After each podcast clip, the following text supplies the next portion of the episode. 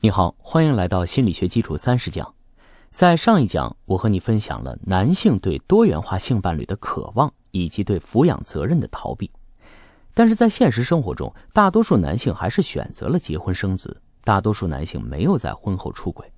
在今天这一讲里，我就来讲讲是什么约束了男性的性驱力，让男性回归到家庭之中，而不是在外拈花惹草。心理学家做过这么一个研究。调查以下这些人，谁会给自己的孙子留下最多遗产？一、爷爷；二、奶奶；三、外公；四、外婆。答案非常简单，就是外婆。为什么呀？这是因为女性为后代提供的不仅仅是卵，而且还有受精卵成长为婴儿的子宫，所以女性总能百分之一百的确定生下来的小孩是自己的。而男性可就不那么确定了，自己妻子生下来的小孩有可能是妻子出轨和别的男性生的，这就是为什么平均而言，母亲更爱自己的孩子。把这个关系从二代推到三代，那么就只有外婆百分之一百的确定孙子一定是自家的血脉。既然如此，那当然会留下最多的遗产了。由此推论，留下遗产最少的就是爷爷了。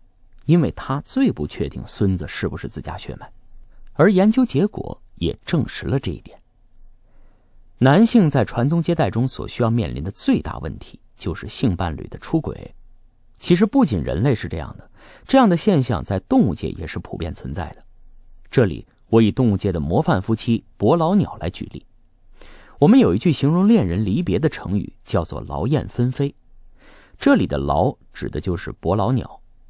这个成语来自南北朝的一首诗《玉台新咏》歌词：“东飞伯劳西飞燕，皇姑织女时相见。”伯劳鸟之所以被用来形容恋人，是因为人们发现他们有一夫一妻的生活习惯，看似相亲相爱。但是呢，当生物学家用现代的基因甄别技术来鉴定伯劳鸟父子之间的血缘关系时，却发现伯劳鸟的性伙伴很少是唯一的。无论是雄性还是雌性的伯劳鸟出轨都是常事儿啊。生物学家还进一步发现，看起来成双成对生活的动物，无论是鸟类还是野鼠还是小型猿类，它们的后代都有一部分并非是家中男人下的种。这就是男性的阿克琉斯之种啊！我的伴侣刚刚生下来，这个可爱的小孩究竟是不是我的血脉呀？这就是为什么男性会产生处女情节这种心态。所谓处女情节啊，并不是指原始社会对处女膜的崇拜。处女情节其实是一个心理现象，指的是男性因为不确定儿女是不是自己的血脉而导致的焦虑，自己是不是在帮别的男人去养小孩啊？在 DNA 亲子鉴定技术出来之前，这是男性永远的困惑。所以，皇帝的后宫只能有太监。而中世纪的西方则发明了贞操带。那么，女性出轨从传递基因的角度来解释，是出于什么动机呢？在前面一讲我讲到了，男性在子代上的投资不仅少得可怜，而且还总是在追求性伴侣的多元化和性的可接触性。如果放纵男性的这个习性，那么在子代上投资很多的女性，不仅是大亏特亏，而且自己和子代的生存也存在问题。但是呢，女性也具有一个优势，那就是女性百分之百确定自己生出来的小孩一定携带了自己的基因，所以女性并不需要什么处男情节。更进一步，女性将这个作为武器来捍卫自己作为投资子代大股东的权益。具体行动那就是红杏出墙。红杏出墙至少会为女性带来四大好处。第一个好处就是资源获取。当女性和多个男性在一起的时候，可以获取更多的食物、金钱或者其他方面的资源。同时呢，她还可以获得当前配偶可能提供不了的保护。此外，她还可以通过混淆孩子父亲的身份，同时从多名伴侣那里获得资源。第二个好处是遗传收益。如果配偶没有生育力，那么女性可以通过红杏出墙去产生后代。用这种方式。女性也可以寻求比配偶更优秀的基因，因为基因是自私的，基因所追求的是获得更加优秀、更加健康的基因，实现配对，让自己更好的传递下去。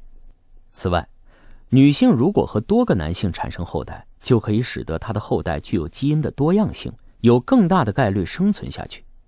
比如，假设女性的配偶携带一种致病的基因，那么这个基因可能导致这个家庭所有的孩子在未成年时死掉，从而使得女方的基因也无法传递。而基因的多样性则可以非常有效的抵抗环境的变化。第三个好处就是更换配偶，女性可以通过和多个男性交往，从而寻找更好的丈夫，由此摆脱掉原来配偶对她的控制。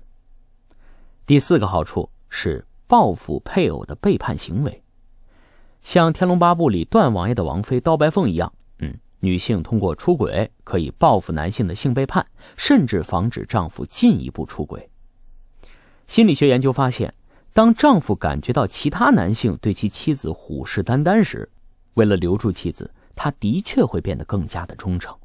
所以，如果我们对比一下，男性出轨的主要目的是更广泛的传播自己的基因，女性出轨的目的既有这个因素，也有心理和社会的动机。所以，从这个角度上讲，人类女性的出轨更多的是一种博弈。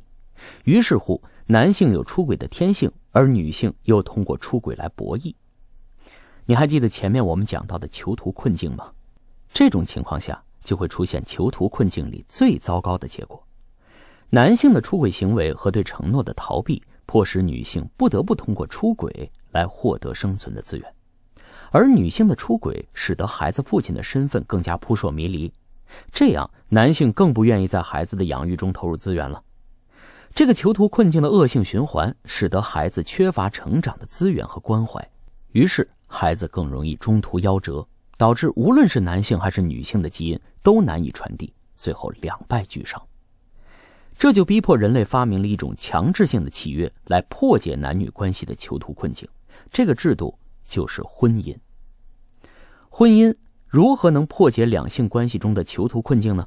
我们先来看看男女双方在婚姻这个契约当中提出的条件。作为契约一方，男方提出的条件是：第一，女性在婚前贞洁，也就是说，在结婚前，女性没有和任何男性发生过性关系，这就是前面提到的处女情节。第二，女性在婚后要保持忠贞，不能出轨。如果不能确保妻子的忠贞，那就意味着把自己的资源白白赠送给了其他男人的子孙。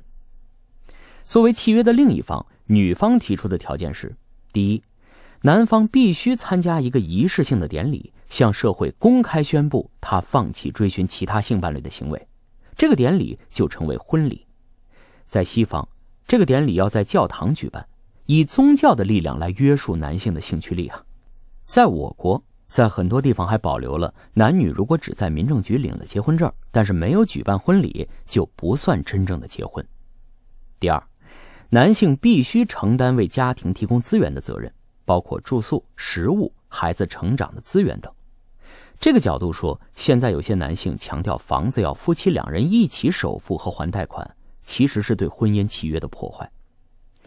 对于男性来说，婚姻契约很大程度上解决了处女情节的焦虑。一方面，丈夫有了对妻子百分之百的性的可接触性。如果妻子在整个生理周期都与丈夫进行反复的性接触，那么妻子怀上丈夫孩子的概率就会大大增加。另一方面，因为婚姻的约束，其他男性对其妻子的性的可接触性在理论上就变为零了。这也增大了父子关系的确信程度，同时也降低了男性之间的争斗。对于女性来说，婚姻契约也解决了抚养后代的资源问题。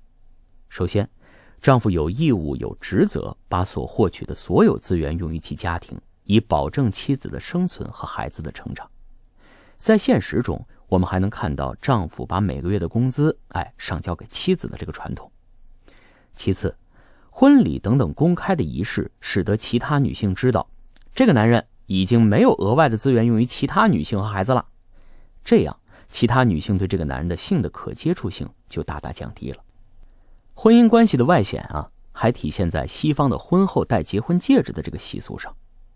结婚戒指的目的不是为了美观，而是在宣称这个人已经结婚了，除了他的配偶，其他人不能再去和他发生性关系了，婚姻关系是受到道德约束和法律保护的。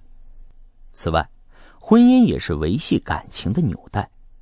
婚姻中的两个人长期待在一起，使他们可以更加深入的了解对方的个性，更难掩饰自己的性背叛。于是，通过婚姻，男性和女性的囚徒困境就得到了完美的解决。总结一下，在这一讲里，我跟你分享了男女在两性关系中的囚徒困境，那就是男性为了追求性伴侣的多元化和性的可接触性而出轨，女性通过出轨来与男性进行博弈，既是确保自己的后代能够得到足够的资源和足够好的基因，也是报复男性的出轨行为。男性之所以愿意进入婚姻，靠的不是他们的超我或者自我控制，而是因为。婚姻是突破这种囚徒困境的解决方案。从这个角度出发去做进一步的引申，其实我们能够得到这样一个结论，那就是，婚姻的本质并不是爱情的结晶，它本质上是一个机制。这个机制其中一个重要的作用是为了解决男女在出轨问题上的囚徒困境。但是我们现代人很多人都没有能够理解婚姻的本质，认为结婚就是为了爱情，这就使得。我们在结婚时庄严承诺的相爱相敬、不离不弃，直到死亡把我们分离，常常只是昙花一现、转瞬即逝。那么，婚姻的本质到底是什么呢？